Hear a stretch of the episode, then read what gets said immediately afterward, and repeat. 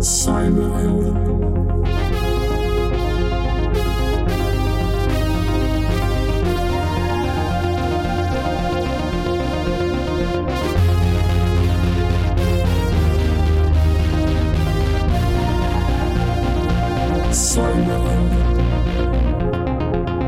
Welkom bij eindelijk weer een nieuwe aflevering van Cyberhelden. Deze keer praat ik met Hugo Vijver. En Hugo ken ik nog van zijn tijd bij Defensie op het plein, waar hij cyberbeleidsmedewerker was. Althans, zo heb ik hem ingevuld.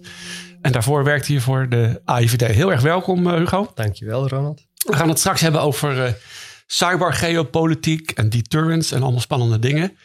Uh, dat is ook een beetje actueel nu in, de, in verband met de situatie in de Oekraïne. maar toch wil ik eerst nog even naar het begin van je carrière, toen je bij de AIVD kwam werken op je 25ste. Hoe kwam je daar verzeld? Ja, het lijkt een eeuwigheid. Het is een eeuwigheid geleden.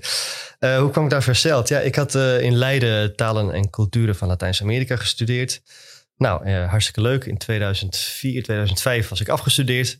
Dus dan moet je aan het werk. Ja. Nou, dat was in die tijd niet gemakkelijk. Ehm, gezien de economische situatie. Helemaal niet voor letterenstudenten. Want ja, waarvoor zijn die nou opgeleid? dus dat was moeilijk. Um, Totdat ik een vacature zag bij de AIVD. Zit, zit die hele dienst vol met mensen die eigenlijk niks beters konden? En dan, uh... Ja, ja, archeologen heb je er, antropologen. Ja, allemaal hele slimme mensen hoor. Ja. ja um, maar mijn uh, eerste sollicitatie was bij, uh, ja, dat heb ik je nooit verteld, bij de volgploeg. Operationeel oh, medewerker. Ja, zo ben ik eigenlijk binnengekomen. Wat gaaf. Ja, dat was heel erg gaaf. En ja, die was op HBO-niveau. Maar ik dacht, nou ja, goed, ik voel me daar niet te goed voor. En het klonk allemaal natuurlijk hartstikke spannend. Uh, en ik kwam heel ver. Uh, ik moest allemaal testen doen en gesprekken voeren. Zo, ja, maar goed, toen uiteindelijk... En ook super snel kunnen rijden en zo. En toen kwam de rijtest. Ja, toen was het klaar. Ja? ja. Oh, joh. ja. Ja, ik kan wel rijden, maar kennelijk niet zo uh, goed als ze zoeken. Niet agressief genoeg. Ja, ja. Maar goed, dat was toen dus weer een uh, sollicitatie mislukt. Dus ik weer balen. Maar ik werd een paar weken later gebeld door personeelszaken. En die zeiden van, ja, nou, je hebt al zoveel testen gedaan. Um, eigenlijk zonde als we nu afscheid van je nemen. Dus we hebben nog een vacature openstaan. Uh, aspirant inlichtingofficier of aspirant intelligence officer, AIO.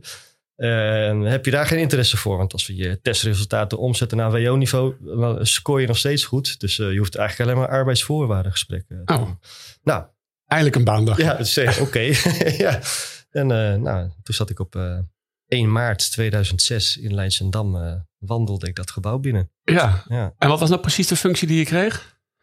Um, nou, um, de, de buitenlandtaak was net uh, een beetje in opbouw sinds een paar jaar. Dus ik kwam bij de directie buitenland. En ik werd om mij nog steeds onduidelijke redenen uh, als ex-student Latijns-Amerika-studies bij het China-team gezet. nou, ja, dat, uh, ja, en daar zaten we ook met uh, twee mannen en een paardenkop. Dus ja, dat was niet echt een succes, vond ik zelf ook. Dus toen, ik, toen, vonden we China nog niet zo eng zoals we dat nu vinden. Nou, het, het, uh, toen ging het nog de hele tijd ook uh, erop en eraf. Uh, misschien komen we daar later op uit de, ja. uit de, de aanwijzing. Hè, dat is de, het takenlijstje wat de dienst ja, moet onderzoeken. Gaan we, gaan we straks doen. Ja. ja. en daar ging China dan weer op en dan weer af. Dus dat, was, was niet te doen. dus er gebeurde ook niet zoveel op. Dus toen liep ik... Ik ben een keer naar mijn directeur gaan zeggen... joh, ik, ik kan andere dingen veel beter. Dus zet me nou in dat mooie team Caribisch gebied. Want daar weet ik alles van. En ik spreek Spaans en... En toen dacht ik, ja, ja, dat is misschien geen slecht idee. Dus uh, ik ben vrij snel ben ik geswitcht naar uh, een onderwerp wat mij veel meer lag. Namelijk het, uh, het Caribisch gebied, Latijns-Amerika. en, en, wat, en wat is specifiek de, de dreiging die daar zit voor Nederland?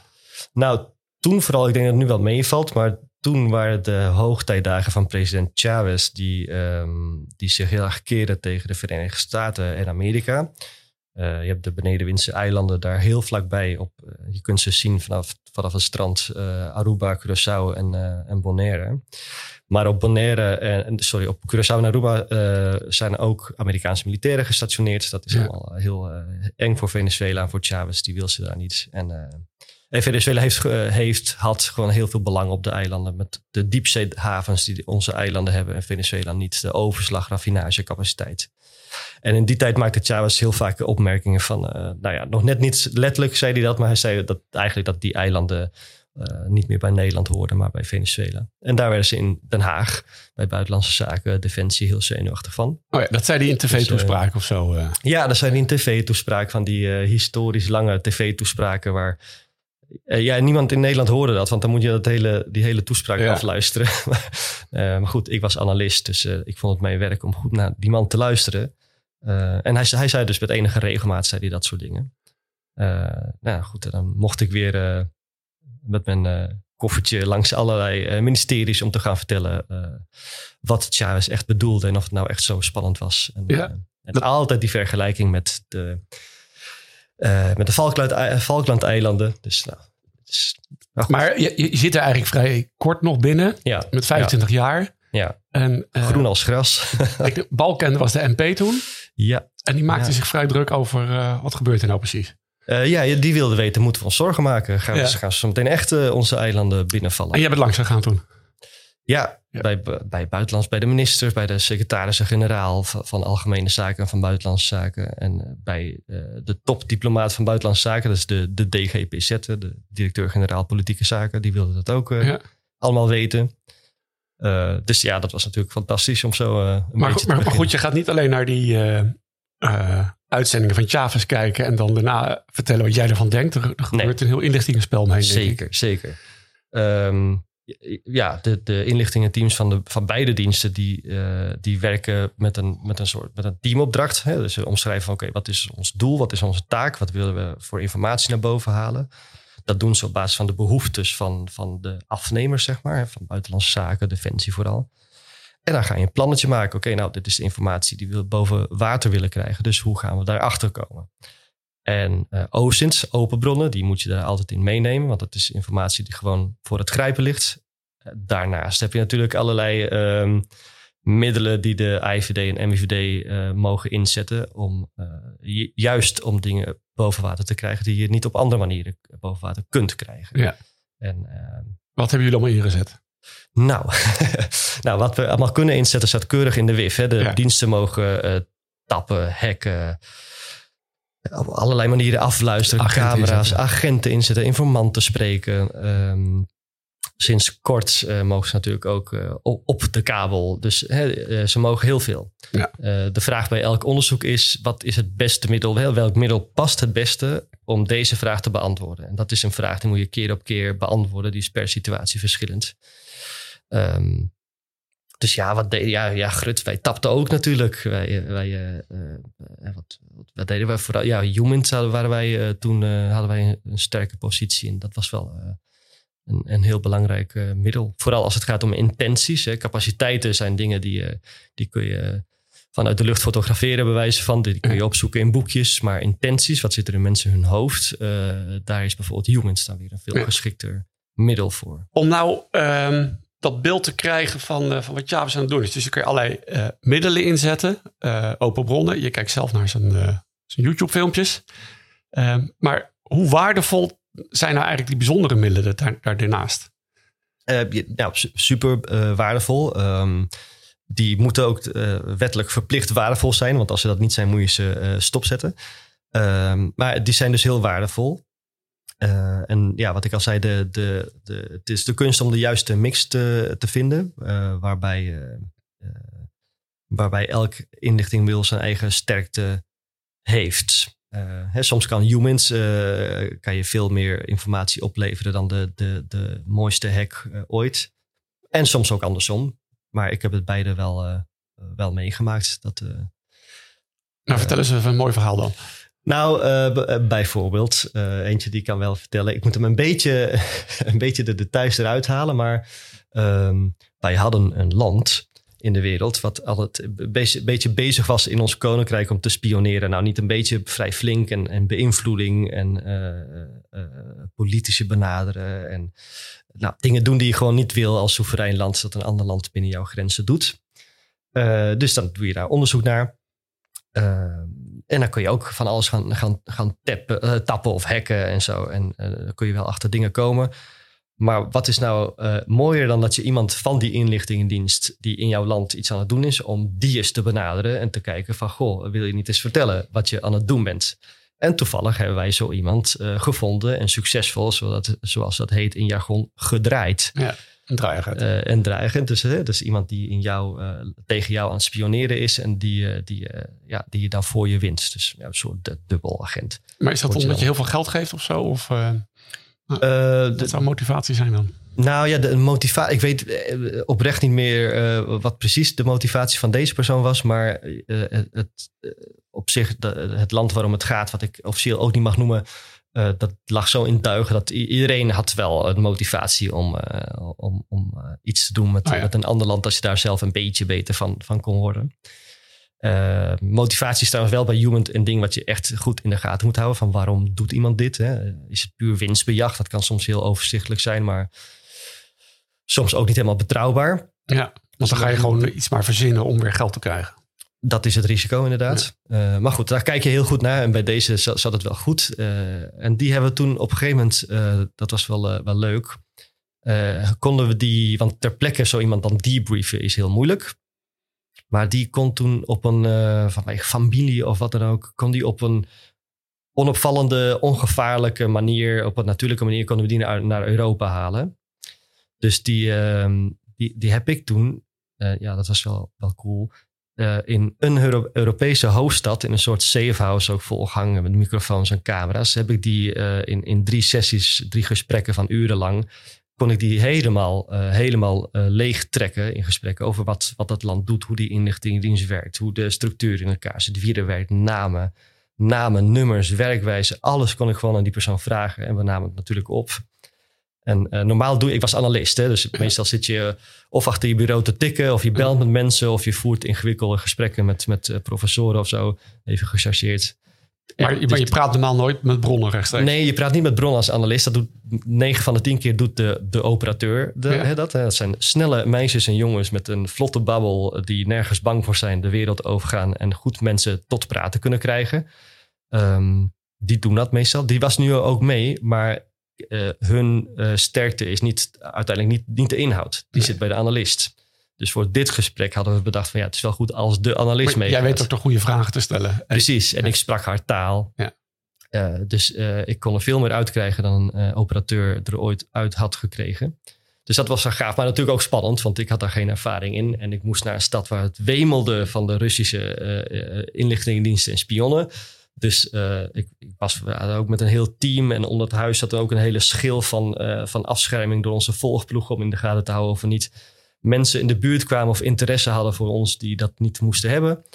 Uh, en ik zat daar in een kamertje te, te kletsen. Dat ontzettend gaaf. en dan heb je zo'n onderzoekje voordat je gaat hey, bij de dienst. dat er niks in of aan je lichaam of je bagage zit wat kan wijzen naar de, dat je werkt bij de dienst. Of je naam. Ook heel spannend. Eh, je naam en dat soort dingen. Ja. Uh, dus ja, dat, uh, dan ga je wel met kloppend hart ga je, ga je dat uh, doen. En ja, bij mij was het was dat eenmalig een paar dagen. Ik kon ook niet zeggen waar ik was aan, aan, aan naasten en zo. Nee.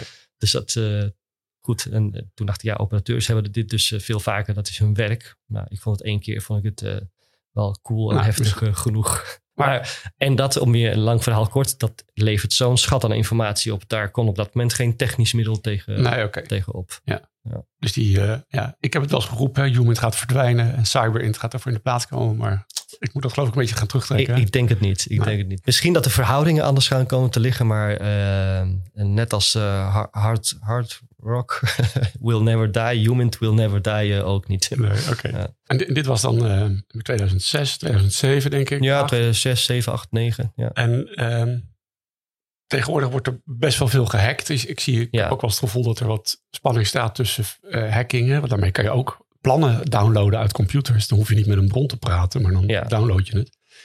Um, was dat in die tijd, was die balans anders? Dat human misschien belangrijker was dan de technische middelen?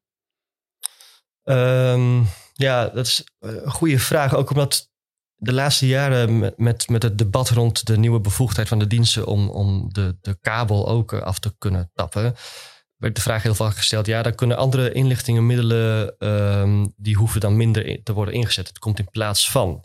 Maar daar ben ik het denk ik niet helemaal mee eens. Want um, kijk, elk inlichtingmiddel heeft zo zijn eigen zeg maar, karakter. Wat kun je het beste met een hack eh, naar boven halen? Of, of met een menselijke bron of met, een, uh, met, met, met tappen. En ik vind nog wel altijd, ja, je zegt je kunt plannen ook downloaden. Dat, ja, dat kan. hacken, zeg maar. Um, en er zijn allerlei plannen, maar, maar uiteindelijk, en dat zie je nu heel goed terug in de situatie rond Oekraïne en Rusland, uiteindelijk de intenties, die, die blijven. Hè, er staat, staat nergens zwart op wit waarschijnlijk van we gaan dan en dan gaan we, gaan we dit doen. Dat blijven beslissingen die. Ja, dan zou je mensen hun microfoontje open moeten kunnen zetten in de grote vergaderzaal waar Chavez met zijn defensiestaf zit te overleggen. Uh, ja, ja, en nou, nou is dat vrij lastig maar gelukkig heb je ook, en of het nou om Chavez gaat of om Poetin. Uh, kijk, het leuke van Humint is mensen praten uh, altijd. En dat zit in politieke inlichtingen over het buitenland, maar dat zit ook in contraterrorisme onderzoeken. Uh, gelukkig houden heel weinig mensen de dingen puur en alleen in hun hoofd. Maar uiteindelijk gaan ze erover kletsen met iemand. Mm -hmm. um, dus een goede Humint-bron kan ook zomaar de buurvrouw van de praatgrage secretaresse van de stafchef van iemand zijn. Hè? Dus dat, um, de, en de kunst is om zo iemand te, te zoeken, te vinden. En dan te bestuderen van, goh, wat is het voor iemand? Zou die een motief hebben om met ons te, te, te willen praten? Uh, hoe gaan we ons aan haar voorstellen? Richten we een bedrijfje op en zeggen we: Goh, hoi, ik ben uh, consultant, ik wil een interview doen of zo? Of, of gaan we gewoon uh, zeggen: van nee, we zijn die en die en we willen met je praten? Dat zijn allemaal afwegingen die je keer op keer moet maken. Hoe, hoe, moeilijk is het opereren voor Nederland in zo'n land als Venezuela? Kunnen wij gewoon daar mensen heen sturen? Of worden die gelijk continu gevolgd?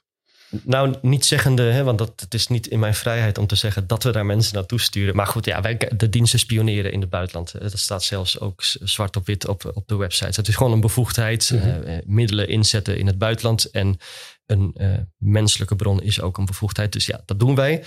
Dus um, los, van, uh, los van Venezuela, sowieso het opereren met menselijke bronnen in het buitenland. Ja, dat is wel iets waar de drempel, denk ik, het allerhoogst ligt. Omdat er nou eenmaal risico's bij komen kijken die je veel minder loopt bij andere middelen. Hacken is relatief veilig voor de medewerker van de dienst, want het zit lekker achter zijn computer en die, die loopt niet zelf persoonlijk fysiek risico. En dat is natuurlijk anders bij humans. Dus die afweging, ja, die lat ligt super hoog en je moet helemaal zeker weten dat, die, dat je Kijk, als je iemand vraagt in het buitenland om iets te doen, dan moet hij ook altijd de mogelijkheid hebben om te zeggen nee, zonder dat iemand weet, misschien die persoon zelfs, zelf ook niet, dat die is gevraagd. Want alleen ja. het feit dat je bent benaderd, kan iemand in gevaar brengen. Dus daar moet je echt ultra, super, mega voorzichtig in zijn. Ja.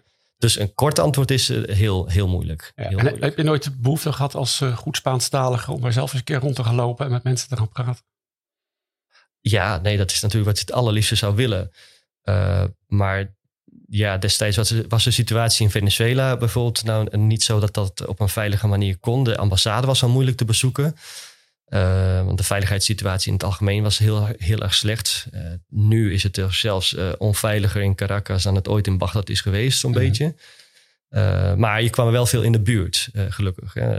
met, met het buurland Colombia heeft Nederland altijd goede samenwerking gehad. Verenigde Staten, eh, onze partners binnen het Koninkrijk, Curaçao en Aruba met hun eigen dienst. Ja. Ja, dus, onze uh, eigen eilandjes daar toch? Dus dat is een mooie. Ja, nou, de, de, de eilanden binnen het Koninkrijk. Ja, die, maar zo moet je het anders ja. zeggen. ja, precies. ja. Hey, ja. Um, je hebt niet altijd bij de dienst gezeten. Op een gegeven moment uh, moest je vertrekken. Ja, moest, moest uh, ja, misschien wel. Uh, het was toen 2012, toen Rutte ik ben de tel kwijt. Uh, een van de Rutte's, uh, Rutte-kabinet aan uh, begon. En die ehm, presenteerden op een herfstdag hun regeerakkoord. Dus nou, dat viel digitaal op de mat.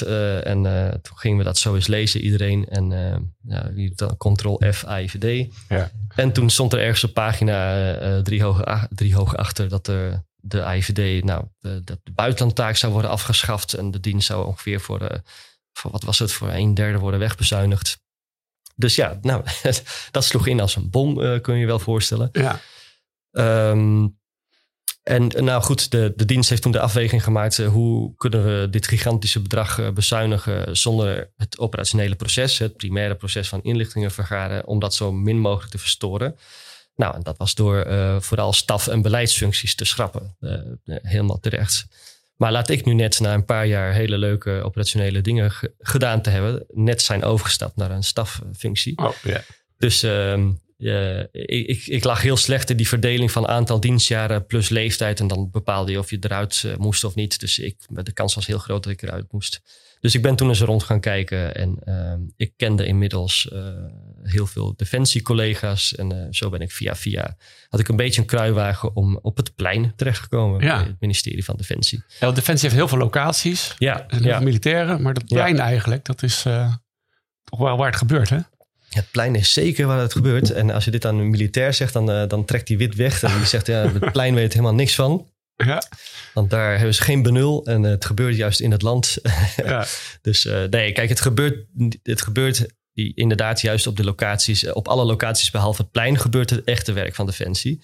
Eh, en op het plein worden de plannen en het beleid eh, gemaakt. En de, het geld verdeeld en, de- en dat soort dingen. Daar zit ook de defensiestaf, de staf van de commandanten strijdkrachten.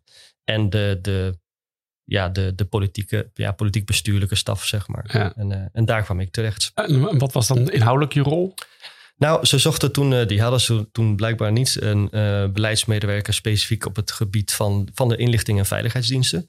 Ehm, dus nou, die ervaring had ik. Eh, en het was toen de tijd dat de WIF, de wet op de inlichting en veiligheidsdiensten, vernieuwd werd en door de Kamer geloosd mo- moest worden. Ja, dus de WIF 2017. De WIF we nu hebben. 2017, die we Ja. nu hebben. Ja, Ja. ja. ja. En ehm, dus jij was degene vanuit Defensie die de input moet gaan moest gaan leveren van wat moet er nou inkomen? Ja, ja, vanuit de beleidsdirectie was ik dat. Maar dat was ik uiteraard niet, niet alleen. De, de dienst zelf, de MIVD, was daar nauw bij betrokken. En onze, de juridische afdeling vanuit het wetgevingsperspectief was er ook eh, bij betrokken. Ja. En ik vanuit de politiek-bestuurlijke hoek. Ja. Ben je nog trots op het resultaat?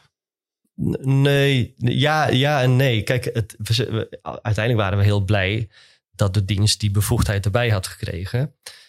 De bevoegdheid van de kabeltap. De bevoegdheid van de kabel. Uh, Ja. Maar dat is, dat ja, achteraf en toen ook wel hoor, maar als je erin zit zie je het minder. Dat, dat proces was zo lelijk uh, dat het uiteindelijk een, uh, ja goed, ik werk er niet meer dus ik mag het nu zeggen, een gedrocht van een wet is geworden.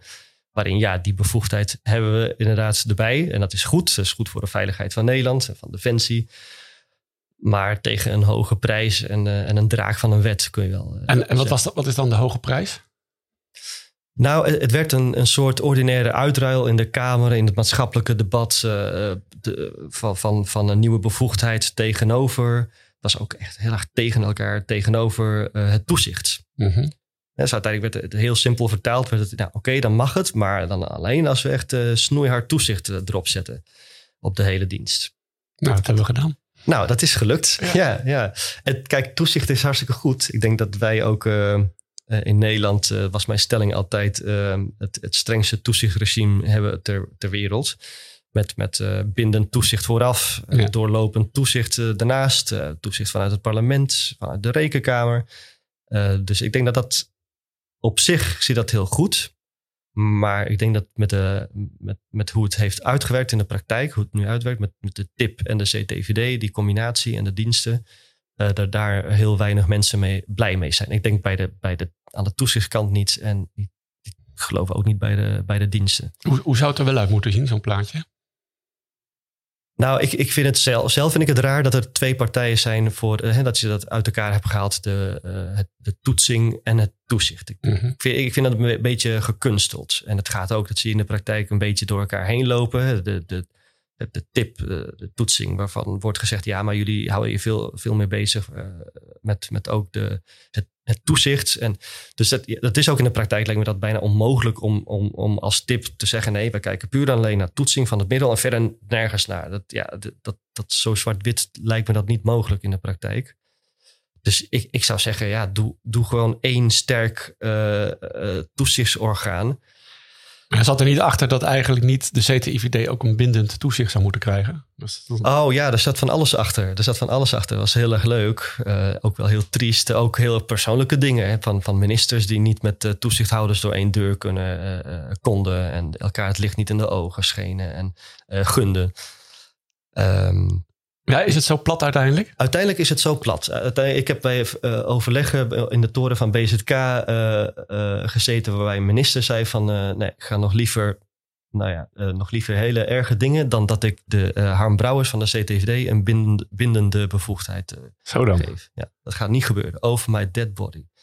Ja, het is gewoon pure haat. Gewoon. Ja, ja. ja. Nou ja, en, en, uiteindelijk hebben we nu een gedrocht. En daar ja. is iedereen het over eens. Er zitten ook uh, ja, best wel hiaten in. Er zitten enorme drempels in voor dingen die heel relaxed zijn. Bijvoorbeeld het scannen van het internet. Moet je ook langs de tip en zo. En, ja, voor andere dingen weer niet. Ja, en een agent die mag alles meenemen. Ja. De terabytes aan harde schijven. En daar kijkt niemand naar van wat hij nou precies weghaalt bij, bij een of andere grote tech provider bijvoorbeeld. Ja, ja. ja er is ook niet echt een keuze gemaakt. Waar, waar gaat het nou om in het toezicht en de toetsing? Gaat het om hoe komt de dienst dan iets, hè, de verwerving? Of, of is het belangrijker om goed te toetsen en toezicht houden op wat doet de dienst er vervolgens mee? Het is nu van alles wat. En inderdaad, wat jij zegt, uh, hacken en op de kabel, dus, uh, dat is uh, verschrikkelijk moeilijk om dat voor elkaar te krijgen. en, en, en aan de andere kant kan iemand inderdaad met, met harde schijven vol, vol, vol terabytes informatie aankomen lopen. En daar bestaat geen toezicht op. Dus dat, ja, dat is. Uiteindelijk zijn er. Ik wil niet zeggen, er is geen echte keuze gemaakt. Er zijn te veel keuzes gemaakt. En dat, dat tekent wel het, dat wetgevingsproces waarin iedereen ook. Grote telecompartijen die zich uh, roerden in het debat. Uh, het ministerie van Economische Zaken dat de belangen van de sector behartigde in het WIF-debat. Maar iedereen heeft er ook belangen die op zich rechtvaardig zijn. Ja, maar het, ja, het is, is, is, dit dan een... in het, net zoals in het echte leven, als je iedereen probeert blij te maken, is uiteindelijk niemand blij. Ja, ja. Uh, dus, uh, en dat is wel een beetje wat met de WIF is, uh, is gebeurd, denk ik. Ja, dus er moet eigenlijk weer gewoon een geheime wet komen. Niet te veel over praten en laat die diensten maar hun ding doen. Ja, ik weet, nou, op zich de WIF en ook de WIF 2002, daar kon de dienst altijd prima mee uit de voeten. Ja. Um, ja, de ja, totdat de kabel er, erbij moest. En nu is alles verpest. Ja. Eigenlijk. ja. En ondertussen, we zijn nu, het was het wet 2017, we zitten nu in 22 en die kabel ja. loopt nog steeds niet. Ja, dat schijnt. Ja, ik werk er niet meer, dus ik, ik weet uh, officieel niet of het nou loopt. het staat gewoon in de CTIVD uh, oh, oh, nou, ja, ja, ik moet het ook vaker lezen.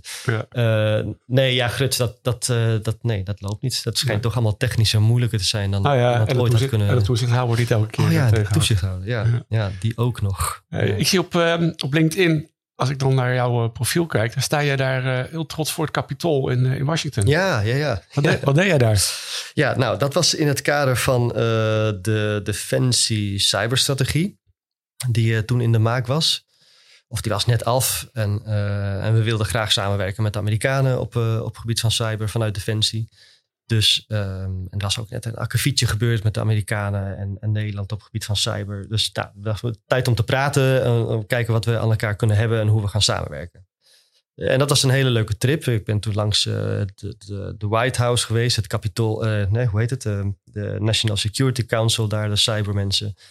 de Senaat, daar is die foto van met ja. de, ik weet niet welke committee ik heb gesproken, de, de was ook geheim. Nee, nee, mensen van de Intelligence Committee of, of van de Armed Services Committee. In ieder geval zo'n ah, ja. zo'n zo'n uh, soort van Tweede Kamer uh, commissie, maar dan van de Amerikaanse Senaat. Ja. Uh, en met de FBI. Hoe, hoe, hoe kijken die dan naar Nederland? Van, nou, dat, dat hele kleine ja, nou, op daar. zich, misschien is dat allemaal dat ze dat bij iedereen zo aardig doen. Maar ik vond ze allemaal heel erg geïnteresseerd in Nederland en welwillend om samen te werken. En we staan er bekend, zeggen ze als betrouwbare partner. En um, uh, en hier en daar bestaat ook natuurlijk wel ervaring met samenwerken met, met, met de diensten. En die hebben op cybergebied wel een goede naam. Uh, dus op zich wel willend. De vraag die ik wel altijd krijg, ja, maar wie gaat er nou over bij jullie? Dat was wel grappig. Oh, uh, ja. Dus dat is wel tekenend voor, ook ja, voor, voor de hele inrichting. Want iedereen kwam langs. De NZTV kwam langs en de politie kwam langs. En, ja, misschien wel. De diensten apart. Misschien wel. Hoewel ik wel ging, langs ging bij partijen die wel meer in de lijn liggen van de diensten en van defensie. Bij hè, State Department, FBI, uh, uh, het Pentagon zijn we -hmm. geweest. Um, maar, maar, ja, ja het, het, is ook in Nederland niet. Dat is ook een beetje het euvel, vind ik, aan onze uh, nationale cybercapaciteit. Dat het, het, is best wel verknipt, ja. vind ik. En dat komt wel ergens vandaan. Ja, want denk 15 jaar geleden snapte niemand er iets van wat, wat cyber was en wie wat moest doen. Dus dat is toen heel goed uitgezocht. Uh, onder andere in rapporten zoals dat van de uh, AIV, uh, Adviesraad Internationale Vraagstukken, het rapport in 2011 over digitale oorlogvoering. Ja. Dat heeft heel veel duidelijkheid geschapen in het, in, het, in het debat van wie doet er nou wat. Ja. Maar goed, vervolgens houden we daar zo sterk aan vast. De, de, de, de inlichtingendiensten onder de WIF, politie natuurlijk voor, de, voor het strafrechtelijk gebeuren. Je hebt de KMAR die iets doet. En, nou ja, en alle verschillende ministeries hebben hun eigen taak en juridische grondslag om in het cyberdomein bezig te zijn. Um, en, en, dat is goed dat je dat weet. Maar uiteindelijk als je elk incident zo gaat benaderen van oké, wat is hier aan de hand? Uh, bij, van wie is dit uh, iets? Uh, doe jij iets? Doe ik iets? Doen we samen iets? en dat samen is, met, is dan moeilijk vanwege juridische dingen. Um, ja, dat werkt niet echt. En het cyberdomein is heel, dingen gaan heel snel. En vooral je tegenstanders zijn heel, die, die gaan gewoon, die doen gewoon. En wij gaan eerst zitten polderen van wie, goh, wie zal dus wat doen. En dan moeten ambtenaren in Den Haag, daar heb ik zelf al meegedaan, die moeten eerst een vergaderverzoek sturen. En dan, uh, je kan niet op vrijdag. naar alle departementen. Woensdag, naar alle departementen. Dus, nou ja, dus wij hobbelen er zo een beetje achteraan. En moeten eerst alle plooien glad strijken. Dus dat, dat, ja, ik vind dat dat niet werkt. Ja, Rusland en China hebben daar geen last van. Hè? Die hebben gewoon nee, een hele strakke leiding. Nee, en Amerika ook niet. Hè? Want uh, ook dat is gewoon een, een, een, een democratie zoals wij. En met een heel ambtelijk apparaat. Wat ook, uh, maar daar hebben departementen gewoon veel meer een mening van. Het is van mij, dus ik doe het. En, hè, die concurreren meer, aldoende. En dan komt het beste komt boven water drijven. Dus ze kunnen rustig twee diensten op hetzelfde thema zitten te werken naast elkaar? Nou, dat zal, dat zal niet, uh, niet zelden gebeuren. Uh, ja, en dat wordt dan hogerop wordt dat uitgevochten. Kijk, met 16, 17 inlichtingendiensten in de Verenigde Staten hebben elke zichzelf respecterend ministerie heeft ook een eigen inlichtingendienst. Buitenlandse Zaken, het ministerie van Energie, Naast al de bekende diensten zoals CIA, NSA, FBI. Er zijn er nog veel meer. Ja. Um, dus dat is meer een soort concurrentiemodel. Maar die gaan echt niet op elkaar zitten te wachten. Als een Amerikaan denkt, dit is in mijn belang of in het belang van Amerika, dat er nu iets gaat gebeuren, ja. dan doen ze het.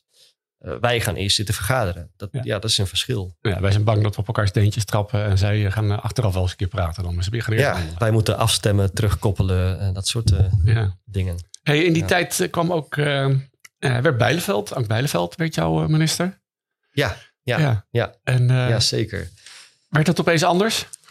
Nou, dat werd wel een beetje anders. Ja, ja. ik moet zeggen dat Hennis was, ja, die, was, die, vond het cyberdomein ook wel interessant. Maar bij Bijleveld was het meer een soort passie bijna. Die was er heel erg in geïnteresseerd. Die heeft ook heel erg getrokken en geduwd dat ze een nieuwe cyberstrategie uh, wilde. Defensie cyberstrategie. Mm en daar was ze heel erg bij betrokken.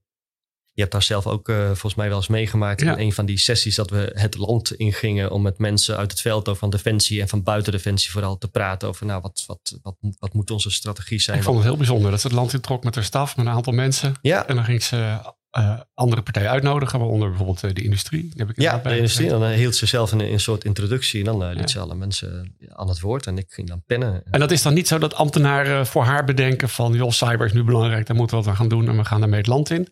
Dat ja, zeker. bij dat, minister vandaan. Dat was ik. Dat deed ik oh, wel, oh. mijn directeur. En, um, en je hebt, ik had het geluk dat ik had dat dossier. En het is voortdurend in het nieuws en er gebeuren allemaal dingen. Dus je kunt ook zeggen, kijk, het is echt belangrijk. Maar op zich doet elke beleidsmedewerker dat. Elke directie doet, die vindt zijn eigen onderwerp het belangrijkste. En, en, en leurt bij de minister om tijd, geld, aandacht, voorrang. Ja. Um, maar ja, goed, cyber kwam, kwam op zich uh, goed, goed bovendrijven ja. in, in, dat geweld. Ja. Dat was um, uh, dus een nieuwe cyberstrategie. Dat was al een defensie cyberstrategie. Wat was er opeens nieuws, nieuw aangekomen? Um, nou, in de, in de nieuwste cyberstrategie hebben we meer de nadruk gelegd op, op, op uh, nou ja, kort gezegd, de, de dreiging nam toe en uh, werd wat, wat, wat, uh, wat serieuzer, wat complexer, vooral vanuit statelijke actoren die weinig schroom meer kenden om, om het cyberdomein te gebruiken en te, en te misbruiken als, als strategisch middel om, om hun doel te bereiken. Um, en misschien was een nadruk wat meer jaren terug meer op, op, op het defensieve en het gebruik van cyber om, om, om kansen te benutten, hè, wat natuurlijk ook heel goed is, en om jezelf goed te verdedigen. Maar ergens, en, en, en in Amerika heeft die discussie ook heel erg gewoed, ergens is jezelf verdedigen niet meer genoeg. Hè, want dan zit je gewoon te wachten tot er iets gebeurt. En als er iets mhm. gebeurt in je netwerken, dan ga je dat opruimen. Maar dat, dat, dat, dat hielp niet. Daar kun je de hele dag mee bezig blijven. Daar kun je de hele dag mee bezig blijven. Dus wat er is gebeurd in Amerika met hele grote woorden en daden. En in Nederland vooralsnog alleen op papier. is dat, dat er een omslag is gekomen. Ook veel meer andere landen hoor. Canada, Australië. Een meer uh, proactieve houding in het cyberdomein. Van, hè, we gaan niet zitten wachten tot onze tegenstanders ons weer aanvallen.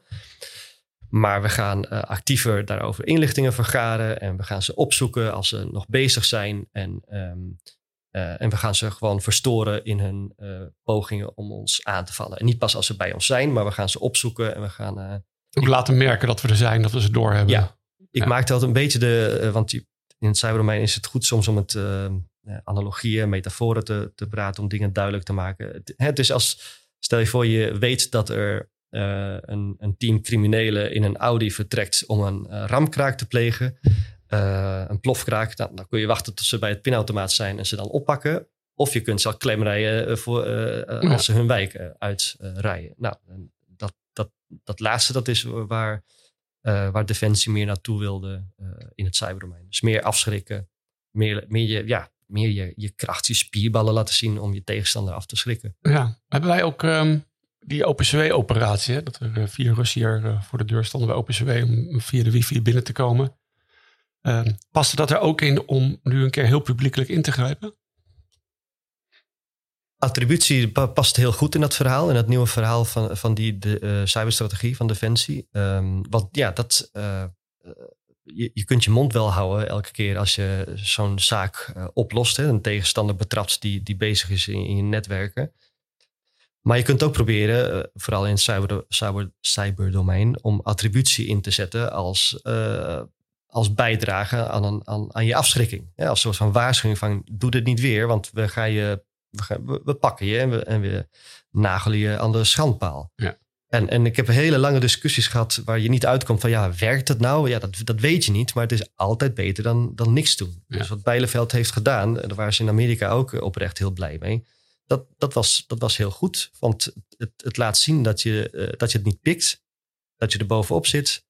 Uh, en en dat wat er ook gebeurt, je dit niet ga, uh, gaat laten lopen. Je gaat het niet toestaan ja. en je gaat er wat tegen doen. Dus het minste wat we hebben bereikt met de OPCW en die attributie door de minister met de Britten samen, is dat het nu uh, deel uitmaakt van de overweging in Rusland om zoiets nog, nog een keer te doen. Dus jij denkt dat ze nu wel twee keer nadenken voordat er weer zo'n team hierin gaat? Ja, twee keer nadenken, daar, daar ben ik weer te bescheiden voor. Dus ik hoop dat ze twee keer nadenken. Maar... Of gaan ze het nu gewoon veel beter doen? Want dat was ook een beetje of ze gaan het veel beter doen, maar in ieder geval, je hebt je genesteld in het in, in de afweging van, van de Rus om Ja. dit nog een keer te doen. Dat, dat weet ik zeker. Dus, eh, en daarom moet je het ook niet bij één keer laten. De volgende keer moet, je- moet die, dit soort dingen moet je veel vaker gaan doen. Ja, en ehm eh, nou, niet kort daarna was mevrouw Bijleveld ook wel op de televisie. En deze de Ja. uitspraak van, ja, ja we wakker zitten gewoon in oorlog. Wakker Nederlands. Toen werd iedereen, iedereen wakker. Ja, Ja, nou, maakt iedereen even wakker, want we zitten in oorlog. zei we ze. zitten in oorlog, zei ze. Ja. Dat betekent nogal wat, hè, als je dat zegt als eh, eh, minister van Net Defensie. na de OPCW. Dat, eh, ja, dat betekent heel wat. Hele- helemaal inderdaad in die rol. Het ministerie van Oorlog eigenlijk. nou, zo heet het niet meer. Maar Het staat nog op de muur, geloof ik. Eh, ja, dat staat ergens nog. eh, dat kan. Ja. Eh, nee, dat betekent nogal wat. Dus daar is toen heel veel om te doen geweest. Veel debat in de, in de Kamer. eh, maatschappelijk debat natuurlijk eh, hierover. Ehm, kijk, en uiteindelijk kun je er heel kort over zijn. zoals een jurist nou zou kijken. nee, we zijn staatsrechtelijk gezien of internationaal rechtelijk niet in staat van oorlog. Nee, klopt. Maar als je het wat breder bekijkt dan dat, dan, dan is die uitspraak gewoon een metafoor voor, voor wat er nu gebeurt in het cyberdomein. En als je dat zou vertalen naar het fysieke domein, dan zou je al lang in oorlog zijn. Ja. er gebeuren rare dingen in het cyberdomein die je conceptueel opeens eh, dingen anders doet, doet, doet bekijken. Dat is een maar, beetje... hoe, hoe zouden we als, als, hoe zie je dan die analoog in het fysieke domein, waardoor we dan wel in oorlog zouden zijn? Nou, een hele duidelijke is, is bijvoorbeeld Stuxnet. eh, wat, wat ergens een midden, midden houdt tussen een, een, een clandestine eh, militaire operatie misschien wel en, en, een, en een, gewoon een inlichtingenactie. Maar ehm, Ja, maar één Hoe- keer, één keer wat bommen gooien op een fabriek in een ander land, is dat automatisch dat je in oorlog bent? Want dit doet Israël nou ja, reken vaak. maar dat, dat, ehm, dat, het, dat het hier bijvoorbeeld een NAVO-lid eh, dat als een artikel 5 als een Ja, daad ja. van agressie tegen één land zou opvatten als je, als je een, een, ergens een fabriek platgooit met een, met, met, met een bom of met, met dat militairen in uniform dat doen. Dat Maar- kan maar niet, maar dan- digitaal kan het wel. Ja, ik, ik snap het. En, eh, maar houd dan zeg maar hoe, eh, hoe je er puur juridisch naar kijkt en dat we dus het woord oorlog hier niet voor mogen hanteren. beperkt ons dat ook in, in ons handelen terug, in, in wat we kunnen doen en wat we doen? Ja, ik, ik hoop het niet. Um... zouden we andere, moeten we dan ook de wetgeving maar aanpassen om die definities te veranderen, zodat we uh, wel digitaal terug kunnen slaan, of misschien wel eens fysiek zelfs? Nou, ik denk het niet. Ik denk dat de wet ons, los van het begrip oorlog en, en wat de juridische betekenis daarvan is, denk ik dat je veel meer kunt doen als je dat wilt. En dat je daar best wel bevoegdheden voor hebt, kunt, kunt vinden, die je misschien niet gebruikt, maar wel hebt.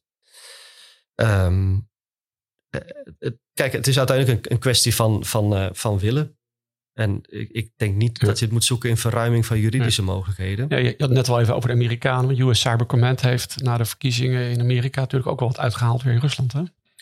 Uh, ja, ja die, uh, hoe noemen ze dat? Zo'n zo'n trollenfabriek uit de lucht gehaald. Ja, Sint-Petersburg. Ja. ja. Ja, dat was volgens mij, kwam dat nieuwsbericht stond toen in de Washington Post toen ik toevallig toen die dag in Washington was. Dus ik kon het gelijk goed over hebben. Maar en dat, is, dat was ook natuurlijk razend interessant dat het US Cyber Command, wij hebben ook een cybercommando, dus dat is gewoon een volwaardig onderdeel van de krijgsmacht. Hè, dat, dat in Amerika de krijgsmacht zoiets doet. Mhm.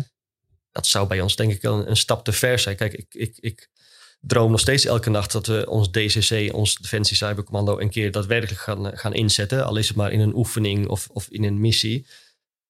In Amerika gebeurt het al lang, maar ook veel breder dan wij hier in Nederland, denk ik, uh, uh, denken over hoe je je krijgsmacht uh, inzet. Wij daar, daar gaan nu toch altijd mensen van DCC mee als er een internationale missie is?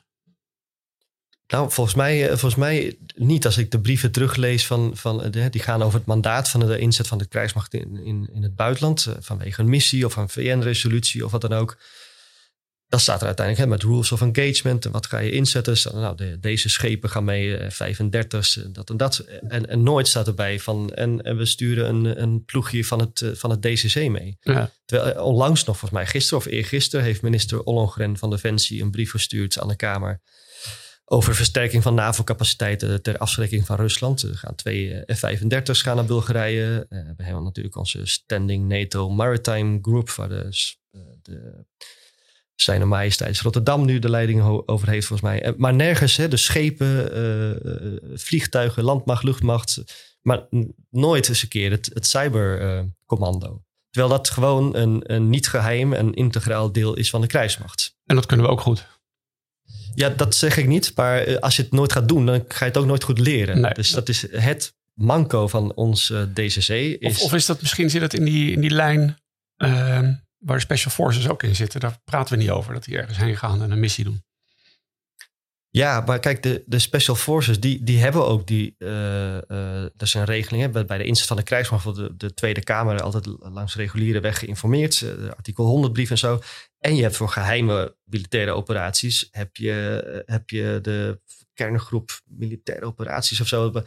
Dat, dat, het gaat in het geheim. Maar dat gaat ook over geheime operaties. Terwijl ik denk, het DCC moet je niet geheim maken. Dat is gewoon een volwaardig deel van de krijgsmacht naast landmacht, luchtmacht, uh, marine. Dus die moet je gewoon in dezelfde brief uh, waarin je zegt we gaan uh, ter ondersteuning van de NAVO gaan we luchtmacht en, en marine naar Bulgarije sturen. Ik zeg maar wat.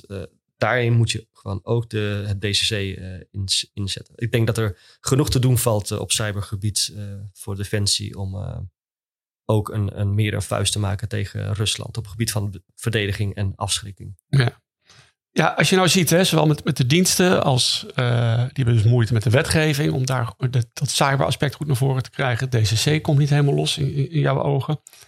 Moeten die organisaties zichzelf misschien beter neerzetten in wat, in wat ze kunnen doen? Dat het duidelijker wordt wat voor instrumenten ze hebben?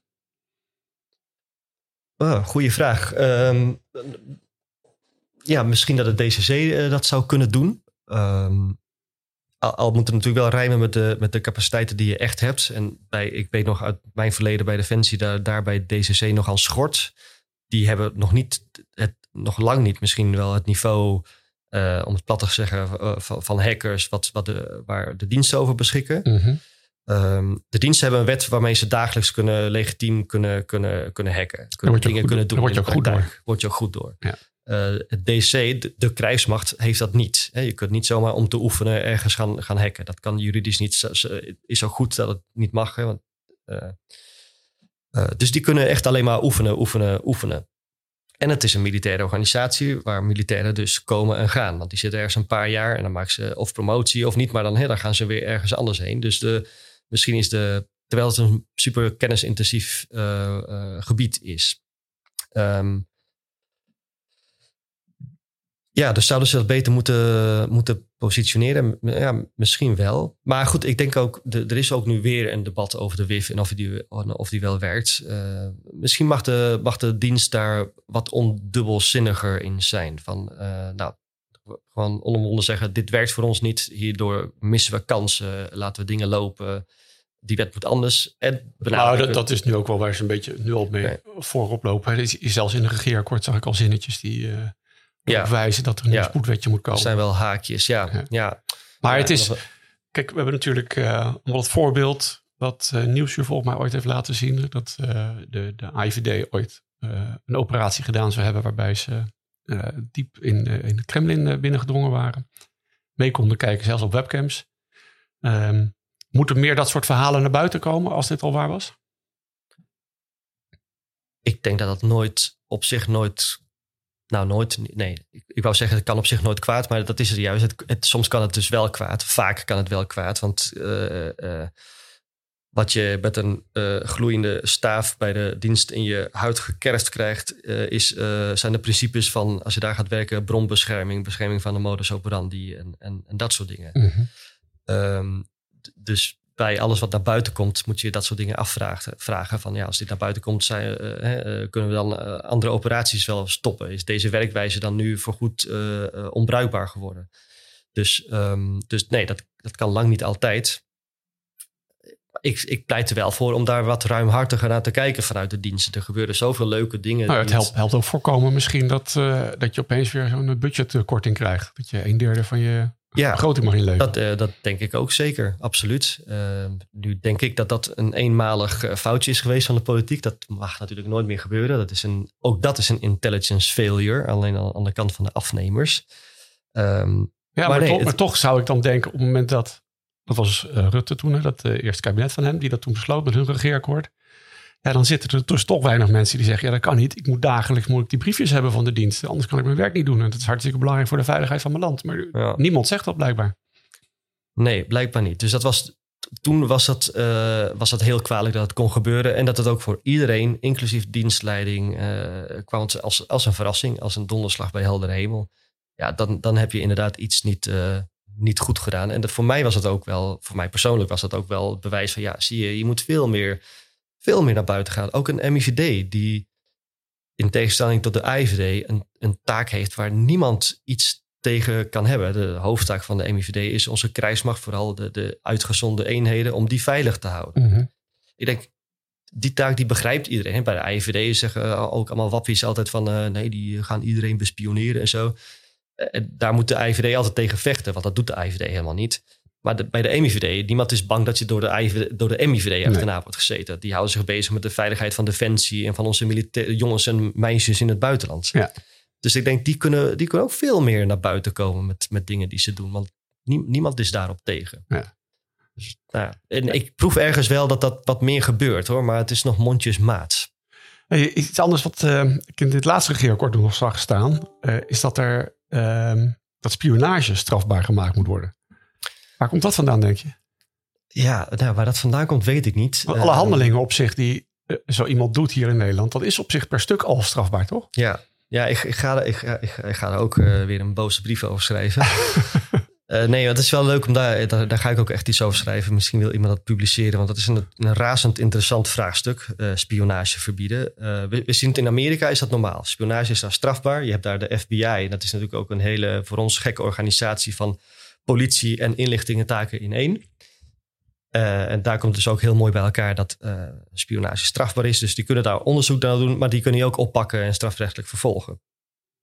Uh, dus je ziet daar om de zoveel jaar zie je de beelden van, van, van Amerikanen die al jaren voor Russen lijken te spioneren, die daar in boeien worden afgevoerd en zo. Ja. Um, in Nederland hebben we dat niet. En ja, ik weet dus niet of dat zo goed is. Want aan de ene kant kun je zeggen, logisch. Hè, want uh, spioneren, dat is dingen jatten die van ons zijn. Of bij hè, uh, bedrijfsgeheimen jatten in de, in de high-tech. Of, of bij defensiebedrijven. Uh, of politieke inlichtingen. Dus dat, dat mag niet. Dus die, moeten we, die eh, gasten moeten we, en de vrouwen die moeten we oppakken en, en vervolgen. Maar als je er even bij stilstaat en gaat denken: oké, maar hoe ziet dat eruit in de praktijk? Ehm, bijvoorbeeld veel Russen, die, dat is gewoon algemeen bekend, die werken onder een diplomatiek cover. je hebt een cultureel attaché, even in clichés praten. maar dat is geen cultureel attaché, die spioneert gewoon een heleboel bij elkaar. Maar, maar die is wel aangemeld als diplomaat. Maar dat misbruiken ze, dus kun je zeggen van ja. Dat misbruik, maar een diplomaat kun je niet oppakken. Dus die ga je dan uh, PNG'en, die ga je tot persona non, non grata uh, verklaren. Dus die moet het land uit. Uh, anders is het met bijvoorbeeld een bezoekende professor aan de TU Delft, mm -hmm. die met ruimtevaart iets gaat doen.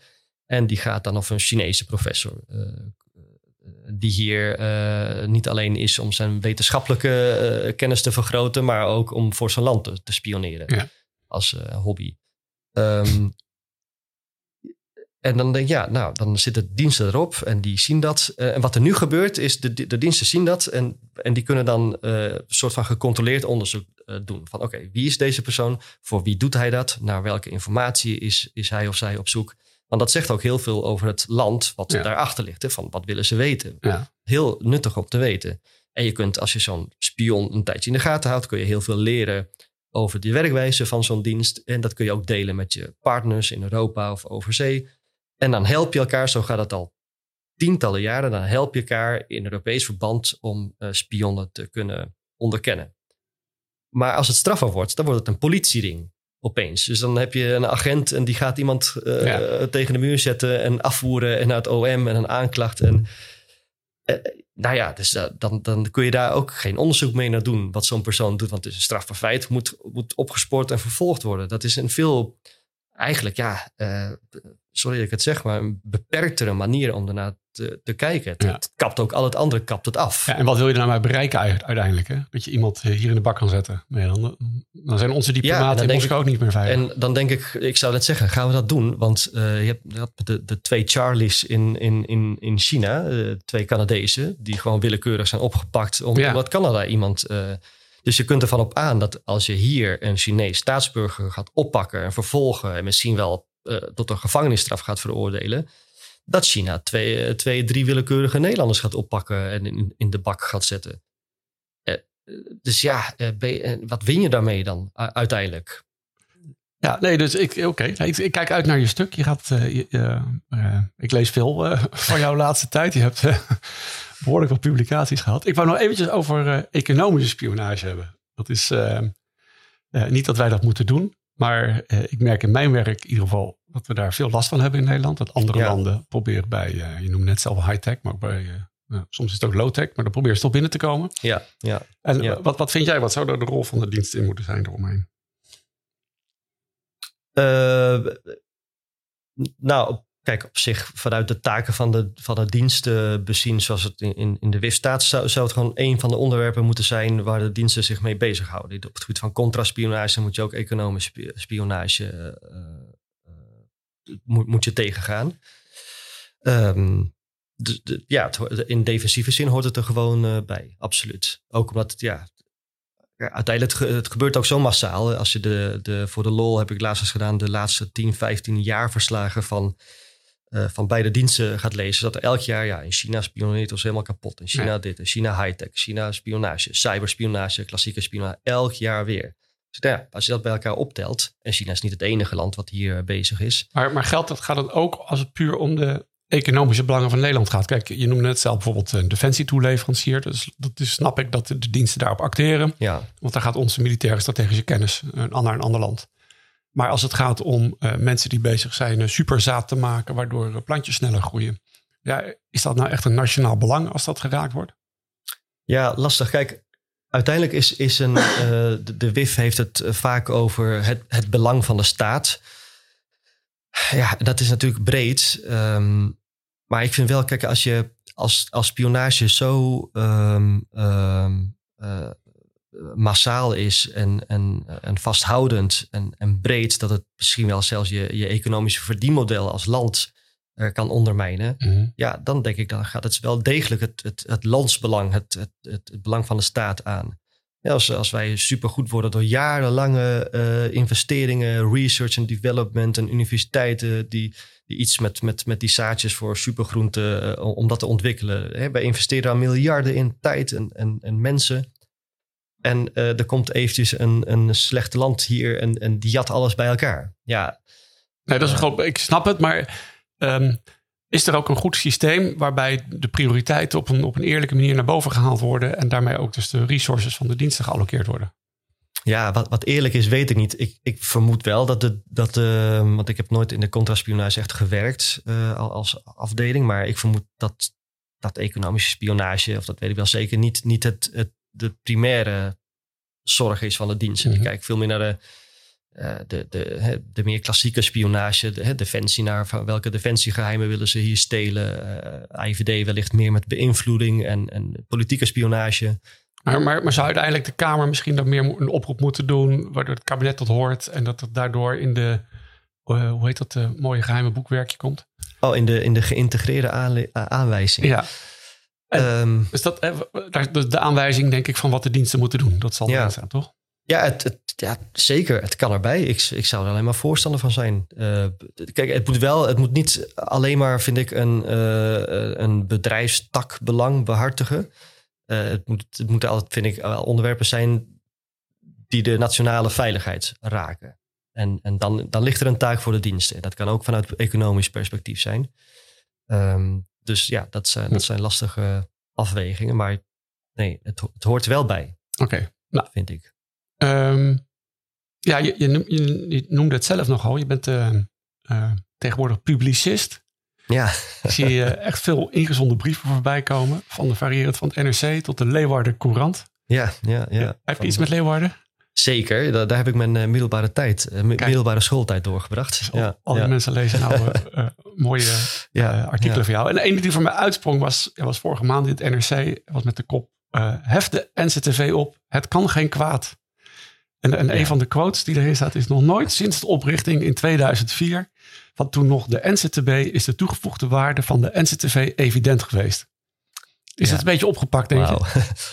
Nou, ik heb wel veel reacties gekregen van oud-collega's van de diensten die echt helemaal blij waren en spot on zeiden. Okay. Tot aan, uh, nou ja, ook heel sportief iemand uh, van de NCTV en, en, en een afdelingshoofd die er wel eens over wilde kletsen.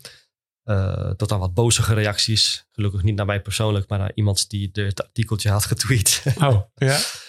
um, ja don't shoot the messenger. Ja, precies. Uh, dus, maar, ja, maar bij de kern, de kern, van je verhaal, wat was ja, dat? Nou, de, de kop, uh, daar ben ik. Dat is, die is natuurlijk van, uh, van de eindredactie van NRC. Heeft, wat, op zich pleit ik niet in het artikel om de NC2 op te heffen. Maar um, ik vond het wel, naar al die stortvloed aan, aan onthullingen over de NCTV en hoe het daar werkt en wat ze allemaal doen, dacht ik, ja, dit is echt typisch uh, wat ik jarenlang, ik en veel collega's, uh, tegenaan zijn gelopen in de samenwerking met, met de NCTV. Dus Nationaal Coördinator Terrorismebestrijding en Veiligheid. Al die woorden zijn ook zo breed dat ze, dat, dat, dat, dat vind ik ook heel typerend voor waar de NCTV zich mee bezig is gehouden, namelijk met, met alles alles onder het mom van ja, het kan de nationale veiligheid raken. Dus ja, ja, grut. Uh, alles kan de nationale veiligheid dragen, uh, raken, maar je moet, je moet daar een beetje focus in brengen. Ik vind bijvoorbeeld dat ze hele goede dingen doen in het stelsel van bewaken en beveiligen. Het, het bepalen van wie. natuurlijk gaan het dingen missen, maar de centrale coördinatie van bewaken en, beveiligen objecten en personen, dat is goed. Crisisorganisatie, inderdaad. Maar alle andere uh, thema's, daar, daar, daar zijn ze nu dan toch van. Ik, ik, heb, nee, ik heb allemaal mensen hier aan tafel gehad van de NCTV, omdat ik dacht dat cyber geregeld wordt uh, in Nederland door de NCTV. Ja, en misschien op papier wel, maar uh, de NC2 doet, is verder niet een partij die zegt van tegen de diensten: dit moeten jullie doen op gebied van cyber. Uh, dat wordt veel breder uh, uh, bepaald door, door, door veel meer ministeries en uiteindelijk door de diensten zelf die daar ook een flinke vinger in de pap hebben.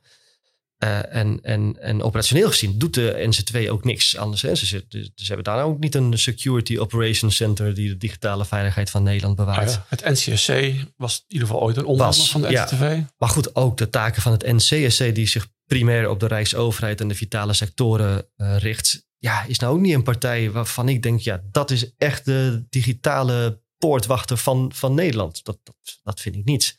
Ik denk dat zijn veel meer partijen en ehm, op het allerhoogste spectrum zijn dat de inlichtingendiensten. Die dreigingen zien door hun kennis en bevoegdheden eh, die niemand anders kan zien. Ehm, die, die, hebben daar een hele sterke rol in. Politie heeft een absoluut totaal uh, belangrijke en zelfstandige rol in, in, in de cyberveiligheid, maar meer vanuit criminaliteitsperspectief. En de NCTV die, die coördineert dat een beetje aan elkaar, terwijl er vaak ook niet zoveel valt te coördineren. En, en, en het, is, het blijft allemaal een beetje, een beetje vaag voor mij altijd van oké, maar, maar, maar wat nou als we jullie er tussenuit halen? Wat, wat gebeurt er dan? Nou, op heel veel gebieden gebeurt er uh, niks. Ja. En je krijgt ook hele, hele rare situaties waarin de diensten heel vaak hun eigen informatie teruglezen in van die generieke producten van de NCTV. Je, hebt een elk kwartaal of half jaar, volgens mij kwartaal, heb je een soort dreigingsbeeld terrorisme in Nederland. Ja. ja, dat is gemaakt op basis van wat de politie, de operationele organisaties, politie en diensten uh, vinden.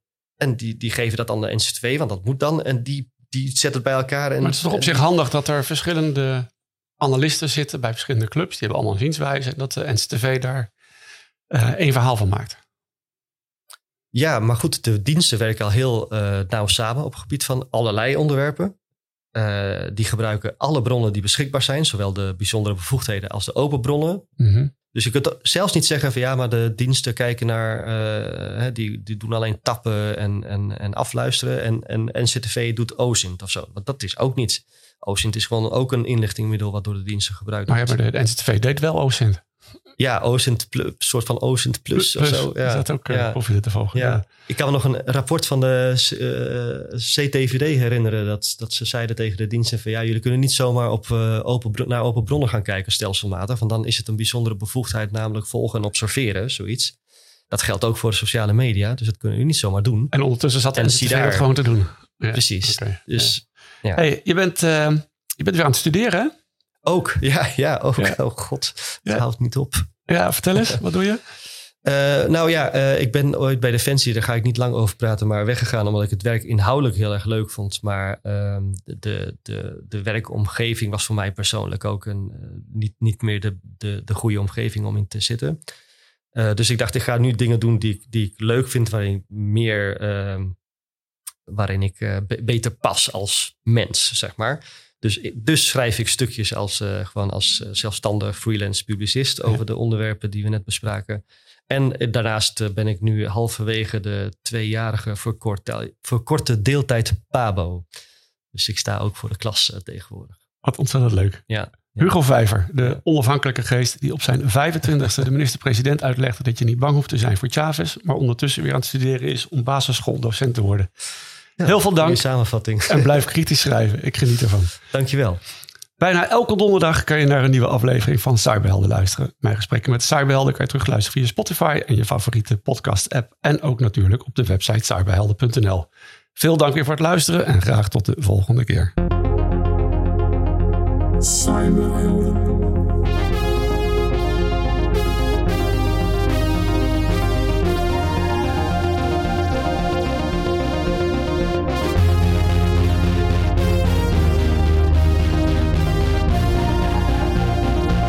soul.